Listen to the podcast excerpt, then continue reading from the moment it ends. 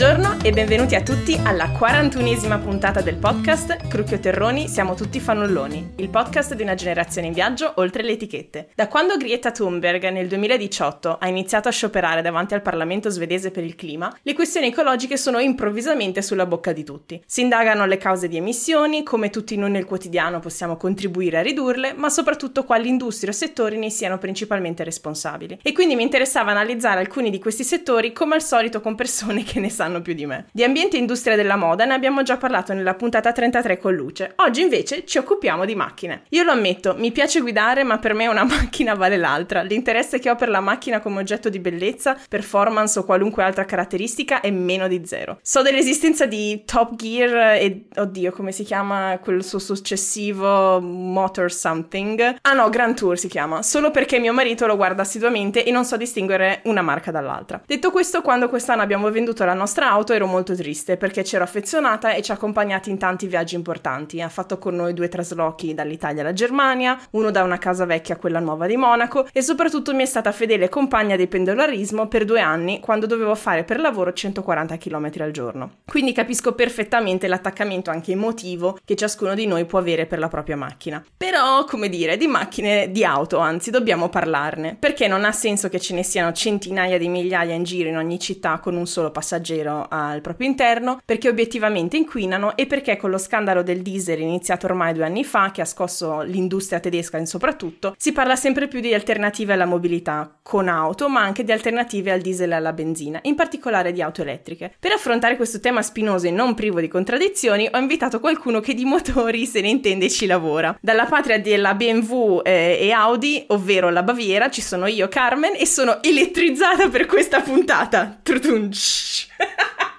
Scusate per la battuta pessima. Oggi ci raggiunge Riccardo, a.k.a. Ricky. Dici un po' di te, chi sei, cosa fai, come ci siamo conosciuti. Ciao a tutti, ciao Carmen, ciao eh, Carmen elettrizzata, ok. In realtà non è così strana come battuta perché tutte le grandi case automobilistiche non riescono a inventarsi nient'altro e quindi ci sono la casa automobilistica X che elettrifica o elettrizza un posto, un salone, una... Okay, no, no, non sei così triste. Fantastico, eh... grazie.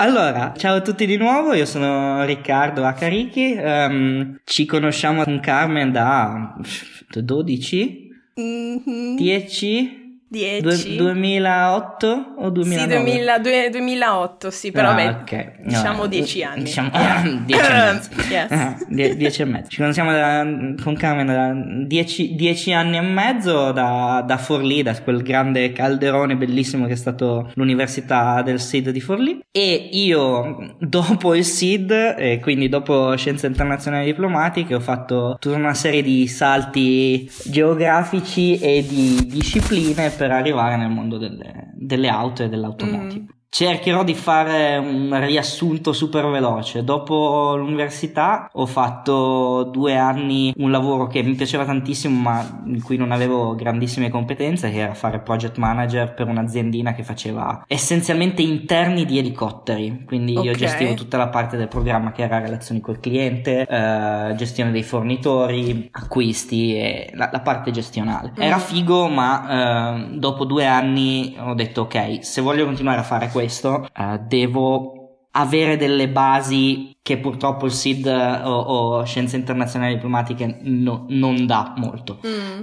O comunque relazioni internazionali, perché poi ho fatto anche un'altra, un'altra magistrale, non proprio mm. il SID. Quindi mi sono iscritto a un, a un master in, in, management di un'università, di, di una business school. Mm-hmm. E ho fatto sei mesi a Torino e sei mesi a Berlino, quindi mi sono un po' crucchizzato.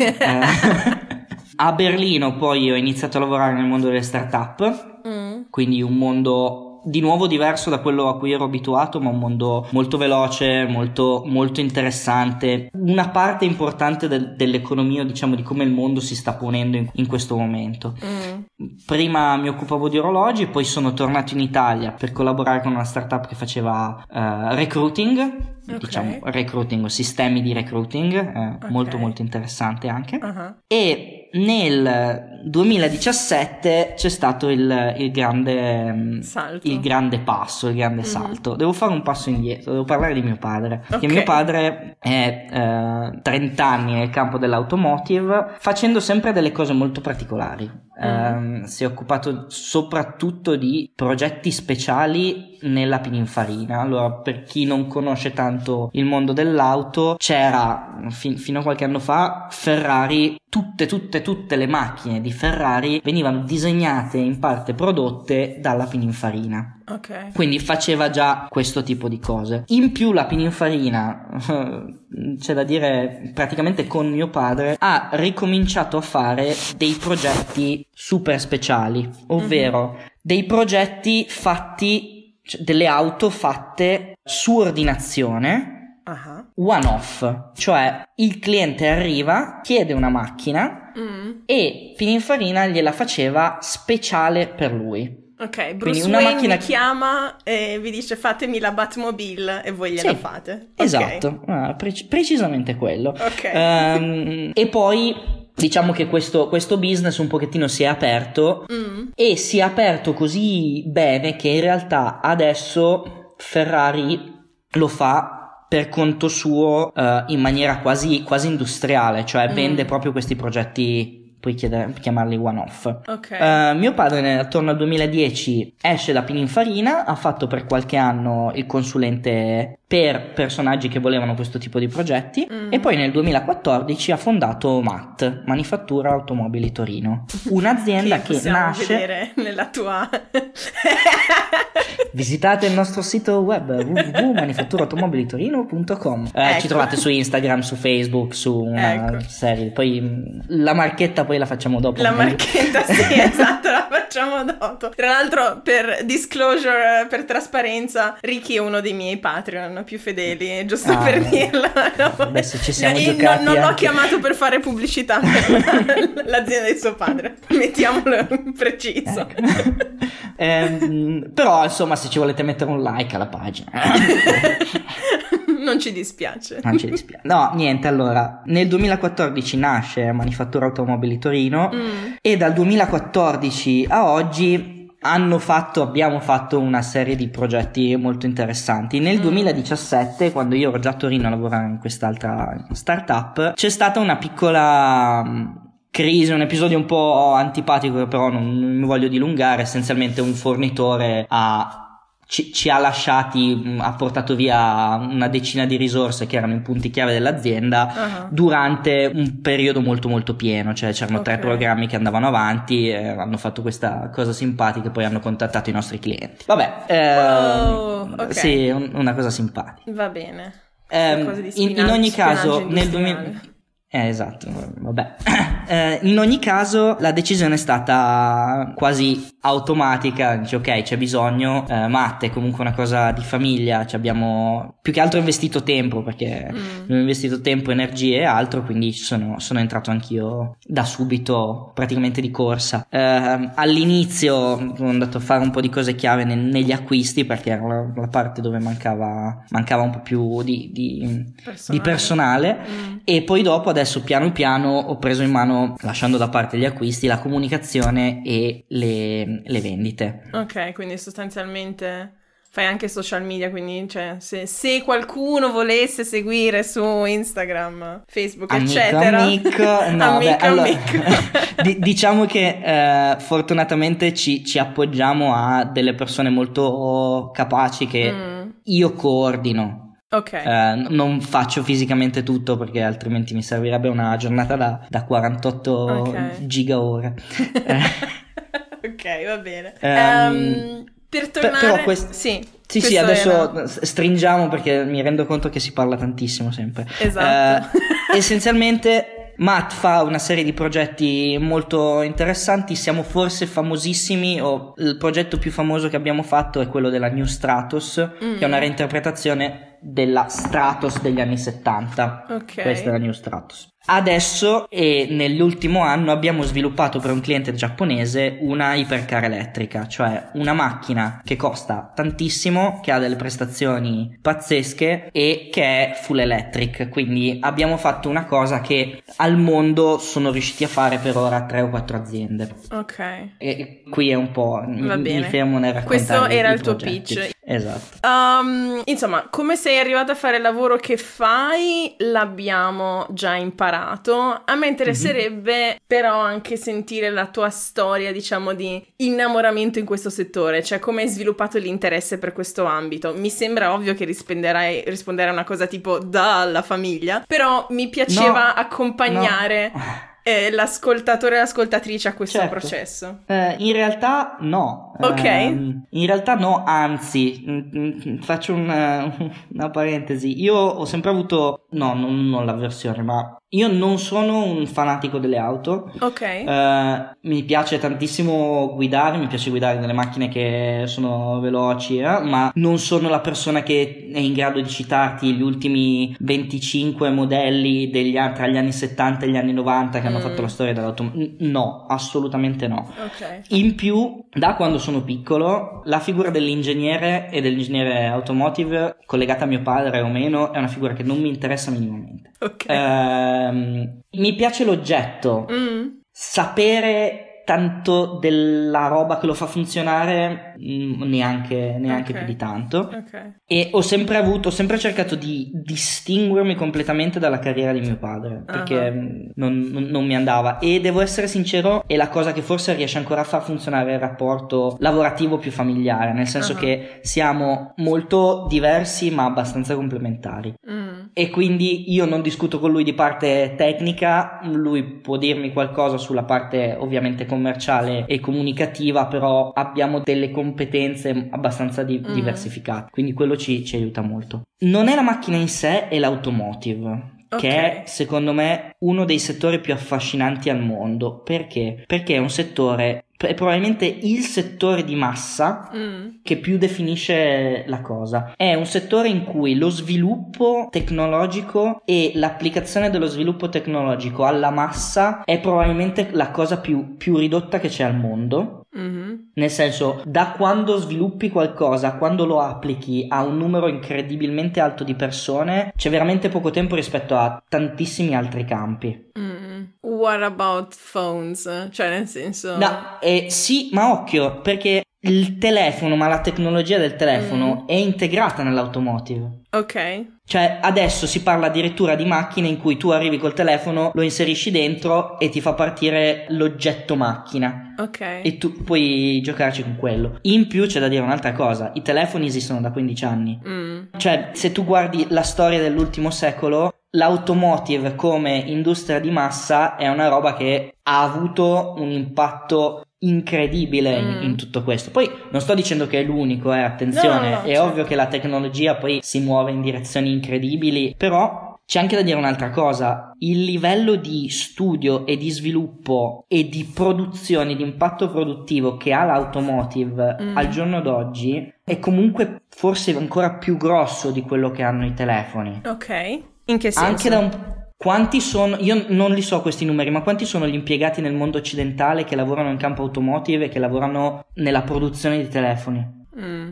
Cioè in Germania quanti lavorano Sì. in Siemens e quanti lavorano in eh, BMW, Mercedes, eh, Audi. Volkswagen, Mm. Audi, eh, poi sono dei gruppi che praticamente Sì. si mangiano da soli. Sì. Eh, però se tu pensi all'impatto di massa che ha la cultura, il, il mondo automotive Mm. rispetto al resto, da un punto di vista lavorativo, da un punto di vista giornaliero, cioè le macchine comunque ci sono. Ci sono forse più telefoni che macchine, ma una macchina ha un valore che può piazzarsi tra i 10 e i 200 telefoni, insomma, Mm. se, guardi, se guardi i prezzi. Ehm, Secondo me poi ci sono una serie di standard e ha influenzato così tanto nell'ultimo secolo la vita de- del mondo Mm. che è comunque una, un'industria e un settore incredibile da seguire. Cioè, se tu ci pensi, Torino, ad esempio, era stata costruita, ci sono dei quartieri che sono nati perché c'erano le fabbriche Fiat, Mm. ma anche i percorsi dei tram fino a un certo anno erano studiati per portare gli operai in in industria sì. e riportarli via. Certo. Le... Tra l'altro una cosa che, scusami se ti interrompo, che non hai detto all'inizio, tu sei piemontese di Bra, giusto per dare un contesto anche geografico.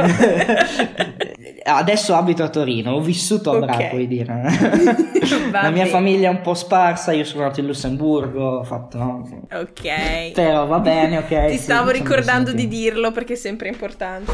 ok, ho vissuto gran parte della mia vita in Piemonte, poi mm. Forlì, poi Torino, poi Berlino, poi indietro a Torino e adesso vivo lì. Ok, fantastico. ok, um, quindi tu sei affascinato sì. dal, per riassumere, dall'ambito dell'automotive perché ha questo impatto enorme. Ma assolutamente, mm. è, ancora, è, ancora, adesso. E secondo me, più andiamo avanti, come hai citato tu, con dei problemi di, di mobilità, mm. più l'automotive sarà interessante per le strade che prenderà. Mi okay. spiego hai toccato uno dei punti fondamentali che è c'è bisogno di un, di un cambio. Mm. Mm, sì, anche per motivi semplicemente di vivibilità e di, di, miglioramento delle condizioni di vita. Ma come in tanti settori, secondo me l'automotive sta prendendo due direzioni fondamentali. Uno è l'automotive per andare da A a B, mm-hmm. cioè io devo andare in un posto per lavoro, per uh, commuting, per uh, studio, per qualsiasi cosa, e poi c'è l'automotive per il divertimento. Mm. Cioè, e può essere il giro la domenica con eh, la macchina sportiva la... o gli eventi che si fanno privati o in un certo senso privati per divertirsi, come le giornate in spista, come, come altro. Quindi c'è una mm. parte più di fun e c'è una parte più di, diciamo, usabilità giornaliera o, o, o comunque definita. Questa sono la grande divisione che io, che io vedo. Ok. E visto che voi producete auto sostanzialmente di lusso da corsa, cose di questo tipo, sì. volevo parlare appunto dell'auto come vezzo, come bene di lusso sì. di cui avevi accennato appena adesso. Mm-hmm. Um, perché, come dire, a me come ad altri non fa né caldo né freddo. Certo. Mentre tipo c'è Carlo che ogni volta fa, ah, la classica crisi di mezz'età, lo scopo di comprarsi la Porsche. Sì, ciao, te la certo. compri con qualcos'altro. e, um, cioè, mi spieghi perché a qualcuno dovrebbe piacere un'auto piuttosto che un'altra? O, o meglio, concretamente voi per, per, chi fate le auto? Mm, allora, noi eh, facciamo le auto per collezionisti, per appassionati o per personaggi molto molto... Um, diciamo con, con, grandi, con, grandi, capacità di spesa mm. che vogliono avere qualcosa di speciale o di unico o mm. di fatto attorno a se stessi. Okay. In realtà molto spesso si vende l'oggetto ma anche tutta l'esperienza che c'è dietro. Mm. Eh, avere una macchina costruita attorno a se stessi non è andare in concessionaria e scegliersene una e scegliere certo. il colore. Mm. Quindi questo è un pochettino il, il racconto. In realtà Matt lavora su due piani diversi. Lavora per i clienti, ma lavora anche per aziende che vogliono lanciare i loro prodotti. Facciamo un po' da acceleratore di aziende che vogliono fare dei progetti speciali in campo automotive. Mm-hmm.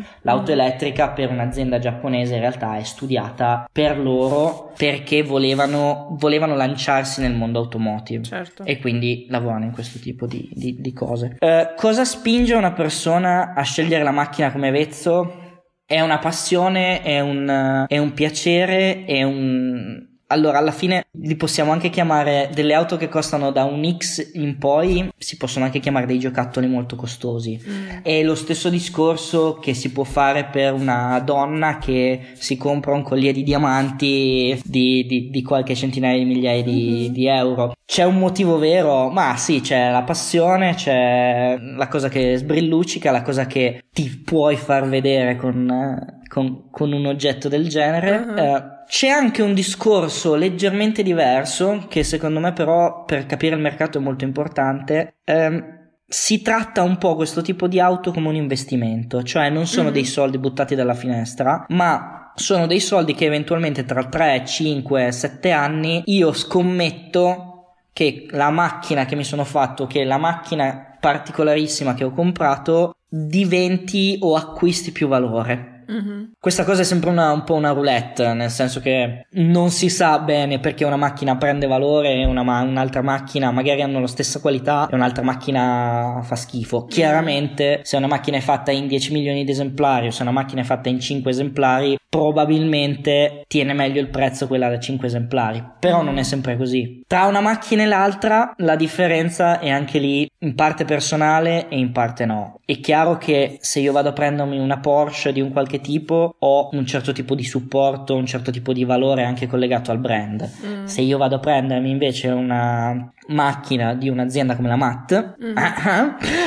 eh, sto scommettendo un po' di più su quell'azienda e su cosa quell'azienda può fare nel corso dei prossimi anni. Ok. Questa è un po' la cosa. E poi chiaramente tante macchine hanno delle capacità di guida e delle, delle cose molto diverse, però lì è, è, è, molto, è molto personale. Quindi la cosa, cioè provo a reinterpretare um, quello che hai appena detto, quindi mm-hmm. la scelta del del brand, della casa di produzione della macchina c'entra anche molto con una sorta di senso di identificazione nei valori, nel modo in cui quella casa produce. Cioè, mi viene molto da fare il paragone con la puntata che ho fatto con Luce, che mm-hmm. produce anche lei vestiti fatti sostanzialmente su misura, che sono quasi unici o comunque ne certo. fa pochissimi esemplari perché vengono fatti con uh, stoffe riciclate oppure scartate, cose di questo tipo. E sì, cioè, nel senso, mi viene da fare quel paragone più che altro perché gli esempi che facevi prima, tipo la donna, il collier, eccetera, era, era un attimo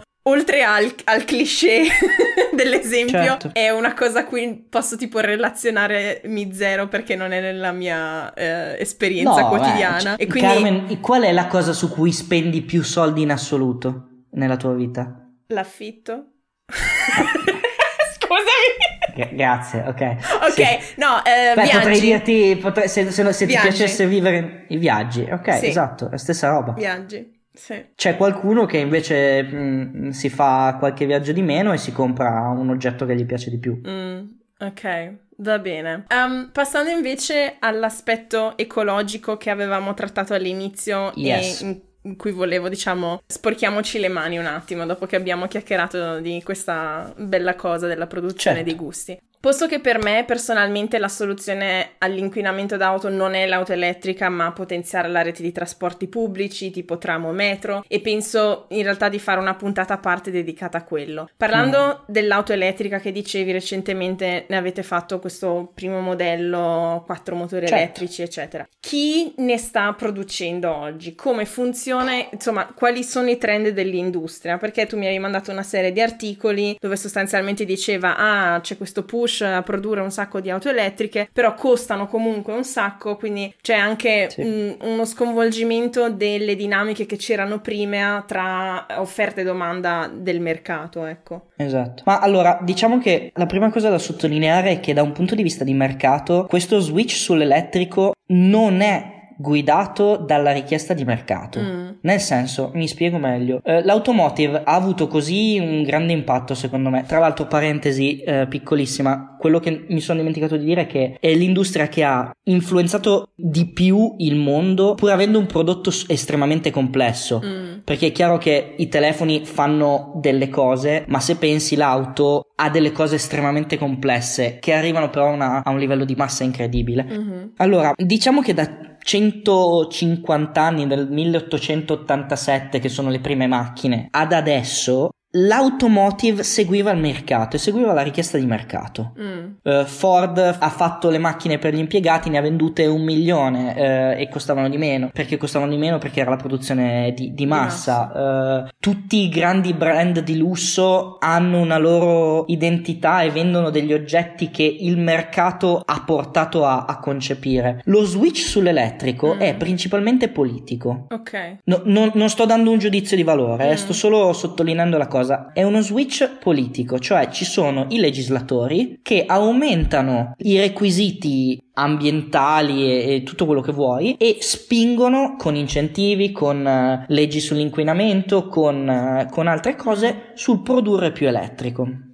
Quindi non è detto che poi la gente compri auto elettriche mm. anche se vengono costruite. Questa è la, la, prima cosa. Mm, in questo momento una BMW, se, se si passa dal normale benzina all'ibrido, costa tra i 12 e i 17 mila euro in più. Mm. Per qualcuno che compra è tanto, eh sì. è, è, un impatto significativo. Poi è chiaro che se li vendi in Germania è un impatto meno significativo, se li vendi in Italia o in Spagna o in Portogallo o in Turchia è molto più significativo. Mm. E questa è la, è la prima cosa. La seconda cosa è stato un, um, un, push molto influenzato secondo me dalla Cina, mm. ovviamente. La Cina 15 anni fa si è trovata a dire ok, dobbiamo iniziare a fare anche noi delle macchine. Le facevano prima, ma 15 anni fa. Cosa facciamo? Prendiamo la tecnologia occidentale, facciamo dei motori, facciamo... Tanto dobbiamo sviluppare tutto da zero, quindi saremo 50 anni indietro per mm. chissà quanti anni. Oppure viriamo fortemente su una tecnologia completamente nuova per tutti. Mm-hmm se fai il bilanciamento di queste due cose qua, dici, boh, mh, mm, abbiamo un mercato interno che probabilmente potrà sostenere una domanda, abbiamo una serie di cose che possono comunque funzionare, controlliamo, e questo è un altro punto, delle energie e delle risorse naturali che sono in grado di farci fare una tecnologia completamente nuova, spingiamo sulla tecnologia mm. nuova. Mercato interno che poi tra l'altro è molto più controllato politicamente che in altri paesi. Esatto, yeah. esatto. E, e, che puoi controllare anche con i dazi mm, proteggendo dalle... cioè mm. puoi fare una serie di cose eh, molto interessanti. Quindi lo switch c'è stato e c'è stato pesantissimo da parte, da un punto di vista cinese. Mm-hmm. Avevo una... Poi, poi magari te lo condivido mm, se lo trovo. Ho un grafico su cui soltanto gli investimenti in startup cinesi dell'automotive che fanno elettrico mm-hmm. è una roba spaventosa. Okay. Ma mh, mm, si parla di miliardi e miliardi e miliardi e miliardi di dollari ogni anno. Uh, nelle prime 10 penso che siano ci sono circa attorno alle 500 startup finanziate in questo momento che si occupano di automotive mm. e di elettrico in Cina, solo in Cina e ovviamente ne moriranno il 99%, ma sono tutte finanziate da qualche milione di euro in su. Wow. La prima penso che abbia 4 miliardi di dollari o 4 miliardi di, di euro in finanziamento e poi le prime 9 o 10 sono tutte attorno al miliardo. È, una roba spaventosa, quindi mm. il push c'è stato in maniera incredibile la parte legislativa, soprattutto nel mondo occidentale, ha fatto il resto. Nel mondo occidentale, in realtà, in Europa, perché negli Stati Uniti no. non più di tanto. E poi, chiaramente, diciamo che quando l'industria automotive si muove, è una delle industrie che riesce ancora a influenzare pesantemente il mondo attorno. Quindi, mm. se in Germania si, si, decide di andare sull'elettrico, inizia ad avere le stazioni di ricarica su ogni autogrill, ad esempio. Certo. O, oppure inizia ad avere proprio una, una produzione produzione diversa focalizzata su, sull'elettrico. Sì, inizio a vedere anch'io qua diversi quartieri che per strada trovi delle stazioni di ricarica. Esatto, esatto. Posti insomma delegati a quello, sì. E questo, e qui è un altro discorso come l'automotive influenza tutto il resto del mondo, ha un impatto forte sulla viabilità, ha un impatto forte sulla gestione della città, sulla mm. gestione degli spazi della città. Um, io sono assolutamente d'accordo con te quando tu dici che l'elettrico non è l'unica risposta, ma va integrato in un sistema di trasporti, vai a toccare l'infrastruttura urbana vera e propria. Mm. Magari non, non, ha più senso avere tante macchine elettriche, ha senso fare delle, delle cose di car sharing che abbiano molto più senso sì. e che siano più integrate nel tessuto urbano. Mm, quanto sia veloce questo cambio non lo so. Secondo me in alcuni paesi come al solito sarà molto più veloce, in altri molto meno, cioè io mm. penso a, a dover fare un, un, commuting di 50 km in Italia con un'auto elettrica, mm, non ha tutto, tutto, quel senso pagare 20.000 euro di più una macchina per averla, per averla elettrica, insomma. Certo. Però questo è un pochettino il discorso. Quindi, secondo me, però, l'elettrico inizia ad avere una sua, una sua spiegazione, una sua posizione. Mm. Che è all'interno di un discorso più, più ampio, cioè non possiamo immaginarci una tecnologia che sostituisca completamente eh, tutte le altre in tutte le applicazioni. L'elettrico, per come la vedo io fino ad adesso, avendo guidato anche un po' di, un po di ibridi, ha un, un, valore forte se in città, sulle piccole percorrenze. Mm e con un tipo di concezione che è prendo la macchina e vado da A a B. Mm-hmm. Uso la macchina soltanto per fare questa cosa qua e poi dopo la rimetto sotto carica o qualcun altro se la prende o altro. Um, sì. L'elettrico per le lunghe distanze mm. è, un, è ancora un rischio e lo sarà fino a quando i tempi di ricarica non saranno almeno equivalenti a un tempo di refueling. Mm. Cioè, quando io potrò caricare la mia macchina e fare 400 km facendo ben- come nel tempo in cui faccio benzina, quindi 2-3 mm. minuti, min- 5 minuti, mm. allora ha un senso. Ma se io devo aspettare 45 minuti, un'ora e mezza per fare 400 km e poi ricaricare la macchina, mm. prendo il treno. Sì. Certo. Prendo il treno, arrivo in una stazione e lì trovo una macchina elettrica che mi fa fare gli ultimi 15 minuti. Deve essere tutto molto più integrato. Mm. Da un punto di vista di infrastrutture, però, è, è molto difficile. Ok. In preparazione di questa puntata, tu mm-hmm. um, mi avevi detto: Ah, sì, si può parlare dell'automotive, delle, delle, auto elettriche e delle conseguenze sulle relazioni internazionali. Ora, okay. mh, hai già citato la questione della Cina. Rendi uso della tua triennale in relazioni internazionali e spiegaci. No, ho fatto anche la magistrale. Hai fatto anche, ok, ok. Il, mi, il, il, il Mires, Mires esatto. Che... allora, come ho detto, la Cina a un certo momento è andata in una direzione ben precisa, che era la direzione dell'elettrico. Mm. L'elettrico essenzialmente cosa ha di diverso? La fonte di energia. Mm. La fonte di energia e i componenti chiave della macchina. Un, ci sono dei motori, ma sono dei motori elettrici costruiti con delle, delle altre tecnologie e degli altri materiali, mm. chiaramente c'è la batteria. Allora, in questo momento il controllo fondamentale delle risorse uh, che servono per costruire questi oggetti, fisicamente costruirli, è tra il 60 e l'80% in mano cinese. Ok. Allora, poi gi- gireremo gli articoli perché so- sono delle cose su cui sinceramente non, non, so tantissimo nemmeno io, almeno da un punto di vista tecnico, mm. però ci sono quelle che si chiamano le terre rare, mm-hmm. che vengono minate in alcuni punti del mondo, c'è la Mongolia, c'è l'Africa e c'è, c'è la Cina, mm. senza, forse anche qualcosa in, in Sud America. Sì, in Bolivia. E poi... Mm Esatto, e poi ci sono litio, cobalto e nickel, mm. ok? E anche quelli sono un po' uh, minati e raccolti in Cina, un po' raccolti in altri, in altri paesi. Mm. Però comunque per essere lavorati e trasformati in uh, oggetti o celle di batterie proprio, oppure magneti o, o altro, passano per l'80% della Cina. Sì. Noi nel nostro piccolo progettino mm.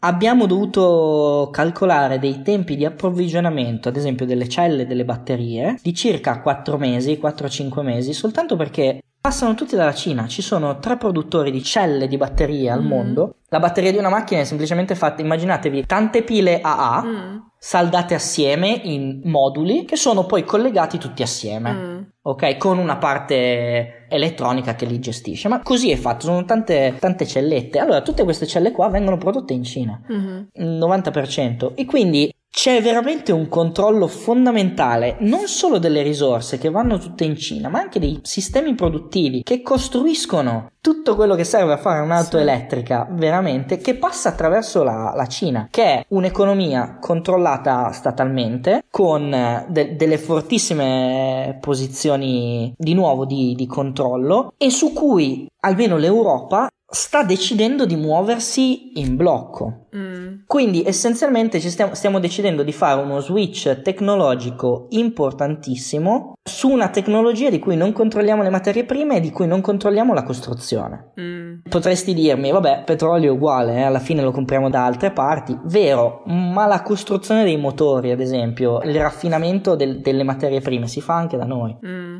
E come Con mai celle, non no. si potrebbe creare qualcosa che inizia a costruire le batterie al litio anche qua in Europa? Ma allora, um, non sono tanto le batterie, ma sono le celle mm, vere e proprie. Okay. Se la Cina controlla già l'approvvigionamento dell'80% del litio mondiale, eh, o vai a fare la guerra alla Cina, o cerchi di comprare i siti produttivi dalle mani cinesi, ma anche lì non si parla di, di aziende sul mercato, si parla di aziende controllate dallo Stato mm.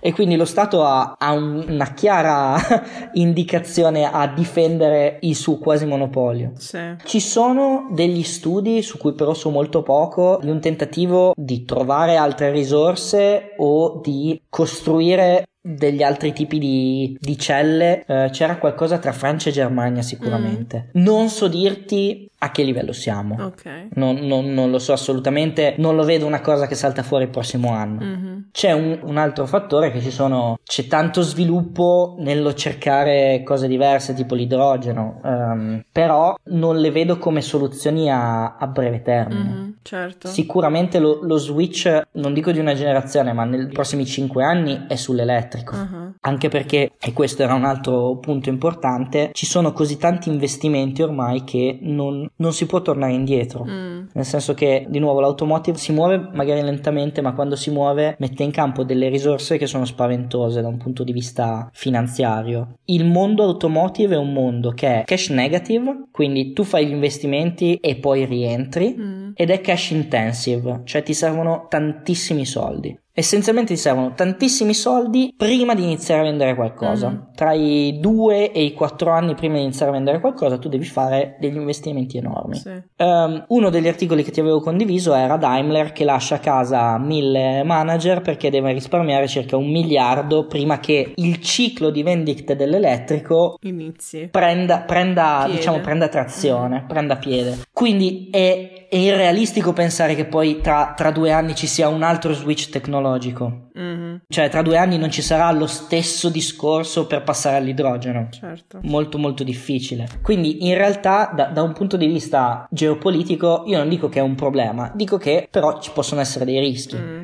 E i rischi possono essere: ci stiamo affidando tantissimo a una fornitura di energia che è quasi un monopolio di uno Stato sovrano che non è proprio uno Stato democratico. Mm-hmm. Sto, vabbè, adesso mentre ne parlavi stavo prendendo dentro di me tipo la, la tangente da e questo c'entra sul perché non stiamo prendendo posizione su Hong Kong. eh.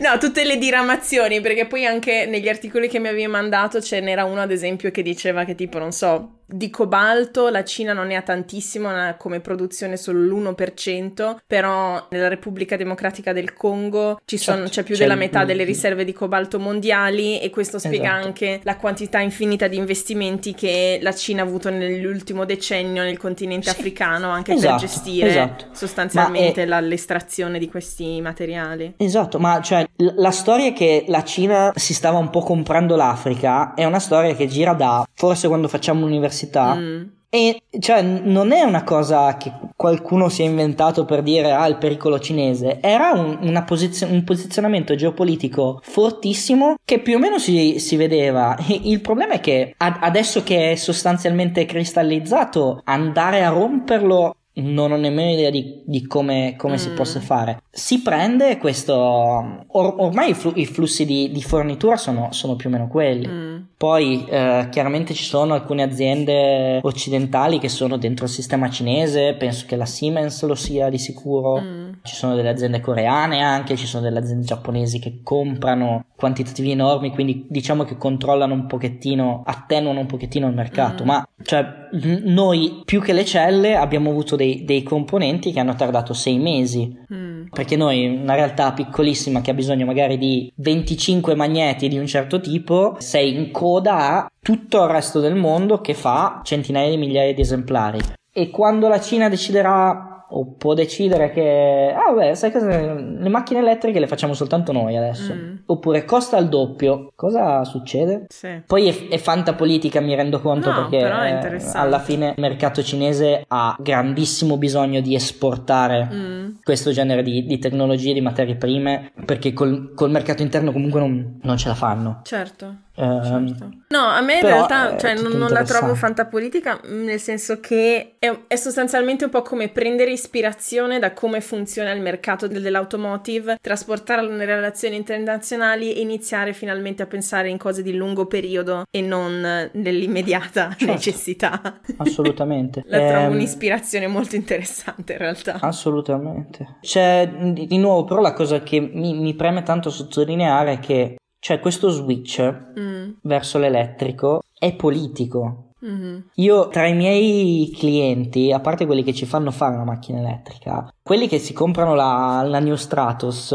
alla richiesta ma tu ti compri una ipercar elettrica non sono così convinti mm. cioè le macchine per divertirsi devono fare rumore mm. devono essere fighe e l'auto elettrica ti dà delle prestazioni che le, le, altre auto proprio da un punto di vista tecnico non ti danno mm. soprattutto sull'accelerazione ma sono macchine anche estremamente pesanti e complicate mm-hmm. quindi non so ancora se il mercato è pronto per prendersi così tante macchine elettriche subito. Può essere un fatto generazionale. Mm. Nel senso che la, la famosa generazione Z eh, magari tenderà di più a valorizzare l'auto elettrica rispetto a quella, eh, diciamo, a quella a termica. Esatto, però non lo sappiamo. Ok. È, è, molto più probabile, secondo me, che si vada sempre di più, come ho detto all'inizio, su, su, una, su, una, divisione, cioè l'auto elettrica per spostarsi da A a B, magari con la guida autonoma e magari mentre io sto lavorando o guardandomi un film. Mm. Eh, però per andare a divertirmi in pista o da qualche altra parte, beh, mi prendo la mia macchina che fa rumore e puzza, e però è, è divertente. Mm. Certo. Fichissimo comunque. Poi mi rendo conto di stare toccando tantissime, cioè è un argomento così vasto che eh, le, le implicazioni sono, sono enormi, mm. sono tantissime. Eh, diventa un po' poi difficile mettere tutto, spiegare tutto in maniera in maniera chiara. No, certo, ma è difficile spiegare tutto in maniera chiara anche perché non lo puoi pretendere di farlo in un'ora. Cioè, eh, ah, certo. l'ultima puntata in cui parlavo con Giovanni di femminismo e di come gli uomini mm. possono o non possono essere femministi, l'altro ieri mi ha mandato un mio amico un messaggio vocale tipo 29 minuti commentando eh, no. tutte le cose che avrei dovuto approfondire con lui e che gli sarebbe piaciuto che avessi approfondito tutto quanto e la mia risposta in generale è stata lo scopo di queste puntate non è informare in maniera come potrebbe fare, non so, un corso all'università o ah, no, un'ora certo. di lezione eh, della Lanzillo, che ne so, su mm. Ops, ma è per suscitare l'interesse sul tema che poi ciascuno ha la libertà di approfondire. Infatti, anche a quello servono tutti i link di approfondimento che poi postiamo sulla pagina. Ok. Poi, ovviamente, lo dico così: io sono purtroppo molto impegnato spesso in giro, però se qualcuno vuole attraverso la, la tua pagina mm. contattarmi o chiedermi non degli approfondimenti, ma chiedermi qualcosa in particolare, sono sempre, sono sempre a disposizione, sarebbe sempre un piacere. Fantastico. Eh, se vogliamo poi fare un'altra puntata dal vivo con una macchina ancora divertente. Così sentiamo anche il brum di sottofondo. Esatto. Eh, il problema delle macchine, questo è uno dei problemi fondamentali sì. delle macchine elettriche. Sì. Non fanno rumore. Sì, infatti, è anche un problema poi anche non per piace. la sicurezza del stradale. Il fatto che ah, sì. sì non le Devo senti arrivare. Beep, esatto. Beep, beep. mm, not sexy. No, mm, proprio no. um, senti, per concludere la parte principale, yes. abbiamo parlato tantissimo non tanto della macchina in sé elettrica quanto delle batterie, dei, dei meccanismi, uh, delle celle che, che, ci sono alla base che rendono possibile questa cosa. Quest'anno sì. il Nobel per la chimica è stato assegnato appunto agli inventori delle batterie al litio che sono alla base mm. di tantissime cose, non solo delle auto elettriche ma anche gli smartphone e i computer, quindi cioè per certo. dire dire questa puntata non sarebbe stata possibile senza le batterie al litio perché stiamo certo. usando entrambi un computer, tu ti stai registrando la voce col tuo smartphone, insomma è, è una cosa che coinvolge tutti nel quotidiano. Um, mm-hmm. Te la senti di parlare mh, mm, brevemente dei, anche in generale dei pro e contro non solo per le relazioni internazionali come dicevamo prima ma anche proprio della produzione delle batterie al litio perché eh, la settimana scorsa sono stata a un talk di Pint of Science qua a Monaco dove Alice, una dottoranda della TU di, di Monaco, che saluto anche perché mi ha mandato un sacco di link di approfondimento, raccontava che è problematica anche solo l'estrazione del litio perché per esempio per estrarre un milligrammo di litio serve un litro d'acqua e mm. eh, se fai questo tipo di estrazioni non so in Cile nel deserto dell'Atacama cose di questo tipo vai a sottrarre una risorsa importantissima come, come l'acqua alle popolazioni locali. Um, tu hai altri, diciamo, fan uh, facts mm. sul litio? O...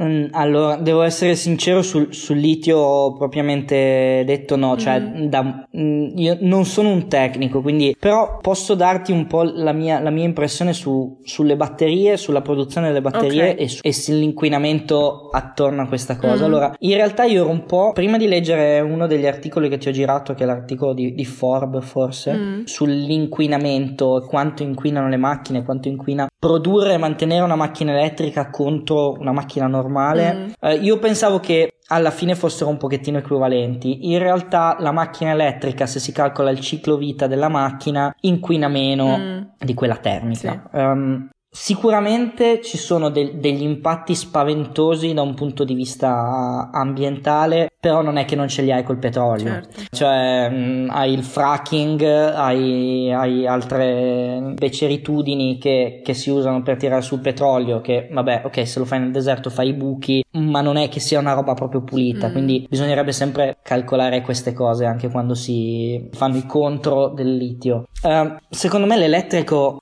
da un punto di vista, sì, magari da un punto di vista ciclovita della macchina inquina di meno, ha un po' il vantaggio di spostare l'inquinamento da dove funziona la macchina a dove produci l'energia o la macchina. Mm. Per il mondo in cui stiamo andando con le gigamegalopoli e, e la, miliardi di persone che vivono in, in, in, città, probabilmente è comunque meglio da un punto di vista di qualità della vita. Mm cioè, preferisco. Se, se, devo inquinare, preferisco inquinare un deserto che una città con 15 milioni di abitanti. Non è che lo preferisco veramente. Mm. Eh, sì, è una non scelta. È una non scelta, però eh, forse l'elettrico in quello può aiutare e può aiutare in, in termini più a lungo, a lungo, termine. È anche vero che il problema grosso del, della produzione dell'elettrico, delle batterie e di queste macchine qua è che il picco di, di consumo e di, e di, di inquinamento ce l'hai prima di finire la mm-hmm. macchina, mm-hmm. mentre invece con le macchine che vediamo che usiamo adesso ce l'hai durante l'uso sì. della macchina. Quindi rischiamo di produrre tantissime cose, inquinare tantissimo e poi andare, andare a, a, diminuire, mm. mentre invece adesso è, è, una distribuzione diversa del, dell'inquinamento. Sì. Mm, sono idee mie personali che però devo mettere tanto in, in ordine e poi non conoscendo i dati e i valori certo. reali è, è molto difficile dare una, una risposta definitiva. Mm-hmm. Come sempre, come di nuovo, non c'è una risposta facile, non c'è una risposta complessiva. È probabilmente un mix delle varie cose e un miglioramento generale di come tutti i mezzi di trasporto e tutte le tecnologie produttive vengono usate che possono adesso, ma soprattutto a lungo, a lungo andare, migliorare la, migliorare la situazione. Mm-hmm. Fantastiche ultime parole, cioè la cosa non è mai semplice ed è tutto complesso, potrebbe essere tipo il motto di questo podcast, adoro. Eh. No, anzi, prendendo spunto da quello che hai appena detto e dai commenti, dai tantissimi commenti che mi sono arrivati sull'ultima puntata, una sorta di richiesta di attivismo a chi ci ascolta. Se in questa puntata ci sono stati dei momenti in cui avete detto "Ah, però vorrei approfondire questo tema che può essere, non so, appunto l'estrazione del litio, come funzionano le terre rare o ancora relazioni internazionali tipo, non so, la corsa della Cina alle, alle, al controllo delle risorse nel continente continente africano, cose di questo tipo, certo. scrivetemi perché magari può essere uno spunto per fare un'altra puntata futura con gente che ne sa pacchi su quel singolo particolare tema. Sì, e con questo... Te, te, le, te, le, segno già okay. così organizza le, le, le ecco. Ovviamente c'è anche la parte eh, come faccio a guidare una macchina di e quello... sì, quello è un approfondimento sì, per i Patreon solo. Sì, sì, sì, assolutamente. certo. ecco, e salutando tra l'altro tutti i Patreon perché questa puntata dovrebbe uscire la settimana che c'è il Thank You Patreon Day, passiamo oh. alle rubriche. Ciao!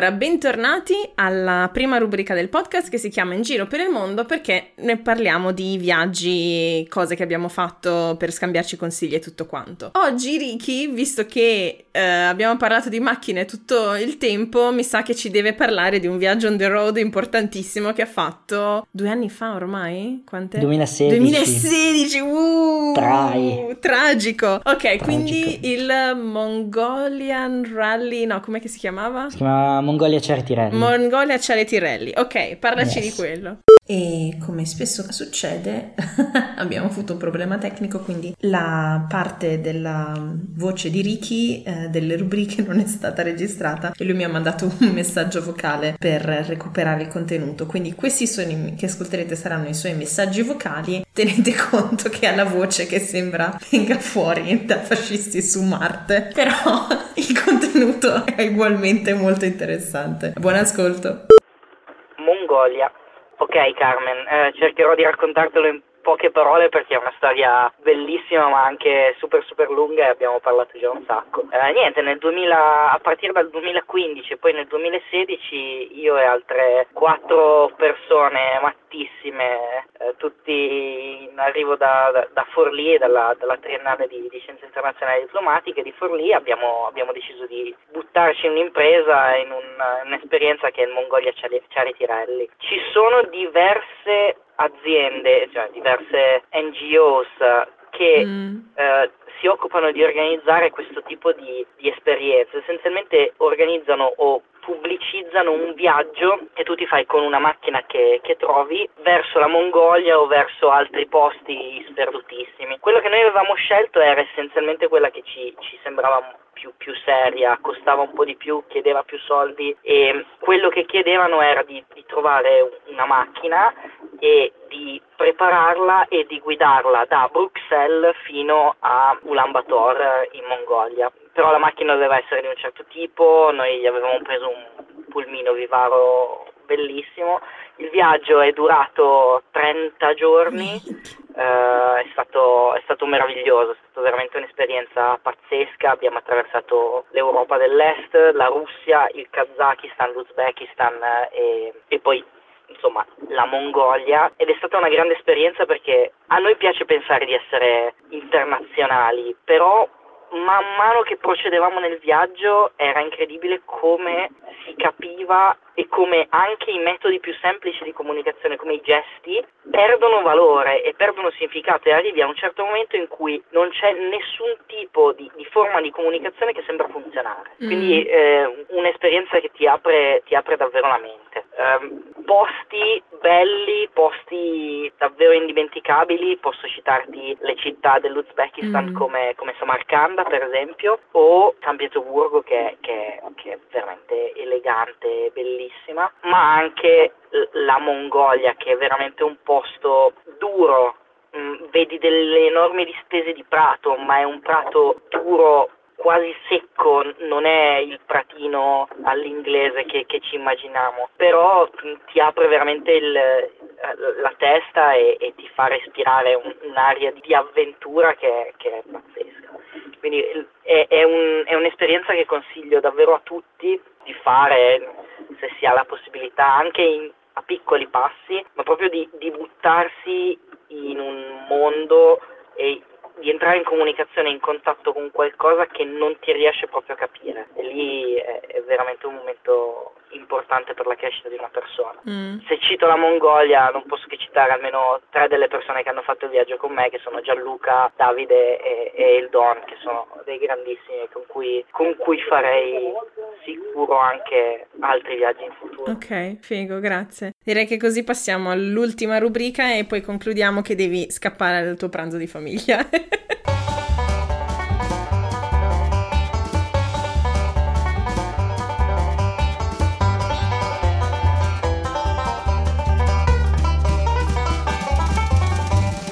Allora, bentornati alla seconda e ultima rubrica, modi di dire e modi di essere. Niente, insomma, da quando mi sono trasferita in Germania e mi sono messa a studiare il tedesco, una cosa mi ha sempre affascinata, i modi di dire. Riflettono la cultura di un paese o di una regione ed è affascinante vedere come alcuni siano simili in paesi molto diversi. Ogni puntata ve ne portiamo di nuovi. Io ne ho uno tedesco e Ricky uno. Modi di dire. Ok, devo essere sincero, questa è, è la parte del podcast che più mi mette in, in ansia perché uh, sì, io ho vissuto gran parte della mia vita in Piemonte, poi un po' in giro per il mondo, ma di dialetto so zero. um, quindi okay. purtroppo del piemontese posso soltanto dire un modo di dire, di dire obbrobrioso che è Fuma Kanduma che significa più o meno facciamo che andiamo, cioè ok, muoviamoci e spostiamoci da qualche altra parte. Va bene, allora il mio è Wissen wie der Hase läuft, quindi sapere come la lepre corre, letteralmente, che allora deriva dal fatto che le lepri per scappare e non c'erano più che altro conigli al, al, parco urbano a Forlì, però hai idea di, di, cosa sto parlando, che tendono ad andare zigzag per, per diciamo scappare a chi le sta inseguendo. E quindi questo vuol dire, cioè sostanzialmente viene trasportato nell'immaginario collettivo tedesco al fatto che le lepri siano degli animali intelligenti che sappiano diciamo i trick per eh,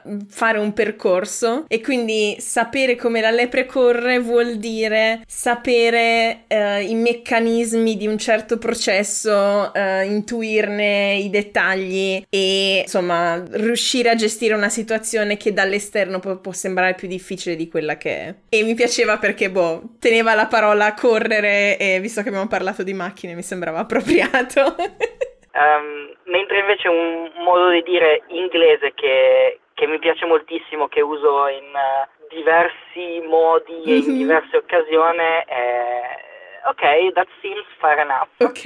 Uh, che, che, essenzialmente vuol dire sì, ok, hai ragione, oppure ma sì, penso che sia una buona idea ed è un, è un modo molto colloquiale di, di essere d'accordo, mm-hmm. ma può anche essere un pochettino in maniera ironica mm-hmm. eh, usato in certe situazioni, quindi lo uso molto, mi piace, mi fa, mi fa divertire. Però quello, quello che hai citato tu della lepre è veramente figo, è molto molto bello, lo userò spero. Ok, seems fair enough. Va bene, forse anche applicabile alle auto elettriche, tipo in mancanza di un'altra alternativa, seems fair enough. Perfetto. E così con lepri detti piemontesi e la fairness eh, inglese si conclude la nostra puntata. Ringrazio infinitamente Ricky per il tempo che ci hai dedicato nonostante i mille impegni. E, ok, mm, Carmen, guarda, devo essere sincera, è stata un'esperienza fantastica oh, questa del, del podcast è stato divertentissimo, abbiamo parlato un sacco e... Eh, anche per me, anche perché era un, bel, un sacco che non ci sentivamo. E mh, nel salutare ascoltatrici e ascoltatori c'è un'ultima parola che vorresti dire, qualcosa che vorresti che rimanga in testa alla gente, oltre a com- comprare le auto di produzione. E davvero sono più che disponibile se chiunque avesse eh, domande, curiosità o voglia di discutere, di, di parlarne, di approfondire anche sulla pagina del podcast podcast o, o, o dove, dove, possiamo trovarci. Ti ringrazio tantissimo ancora per, per avermi dato questo piccolo spazio. Eh, invito tutti, se hanno voglia di venire a vedere cosa, cosa facciamo, a guardare, a cercare Manifattura Automobili Torino sui vari social o sul nostro sito. E, e ti ringrazio ancora tantissimo e saluto tutti quelli che che perderanno un po' di tempo a, a, a sentire la mia, la mia voce sul, sull'elettrico. Ciao! Va bene, se state ascoltando questo podcast quando esce il, il, lunedì mattina, probabilmente questa puntata non uscirà lunedì perché stiamo registrando domenica, ma non importa. Spero siate arrivati nel frattempo al lavoro, se no tenete duro che il pendolarismo di cui abbiamo già parlato prima o poi finisce. Per domande o commenti visitate la nostra pagina www.facebook.com slash tuttifannulloni o scriveteci a tuttifannulloni chiocciolagmail.com o ancora seguiteci su Instagram su Tutti Fannulloni Podcast. E ricordate, vale sempre la regola del rispetto e della critica costruttiva, siate il vostro lato migliore, è solo così che le cose cambieranno davvero. Se volete consigliare il podcast ad amici o familiari, ci trovate su SoundCloud e sulla maggior parte delle app dove si ascoltano podcast, quindi Spotify, iTunes, Podcast Republic, eccetera, eccetera. Se invece questa puntata vi è piaciuta così tanto che volete ascoltare ancora più materiale che dovremo sicuramente tagliare da questa chiacchierata molto lunga, date un'occhiata al mio profilo Patreon che Ricky conosce molto molto bene www.patreon.com slash tutti fannulloni dove potete contribuire alla crescita e al miglioramento di questo podcast anche solo con un dollaro al mese. Questo podcast è prodotto e curato da me, Carmen Romano, e nella prossima puntata risponderò a tutte le domande che mi avete sempre voluto fare e non avete mai osato chiedere. La registro ad una settimana dall'uscita di questo episodio, quindi se lo sentite presto scrivetemi subito. Tutte le musiche sono di Kevin MacLeod del sito Incompetech. Buona settimana a tutti e ci sentiamo tra lunedì. Alla prossima!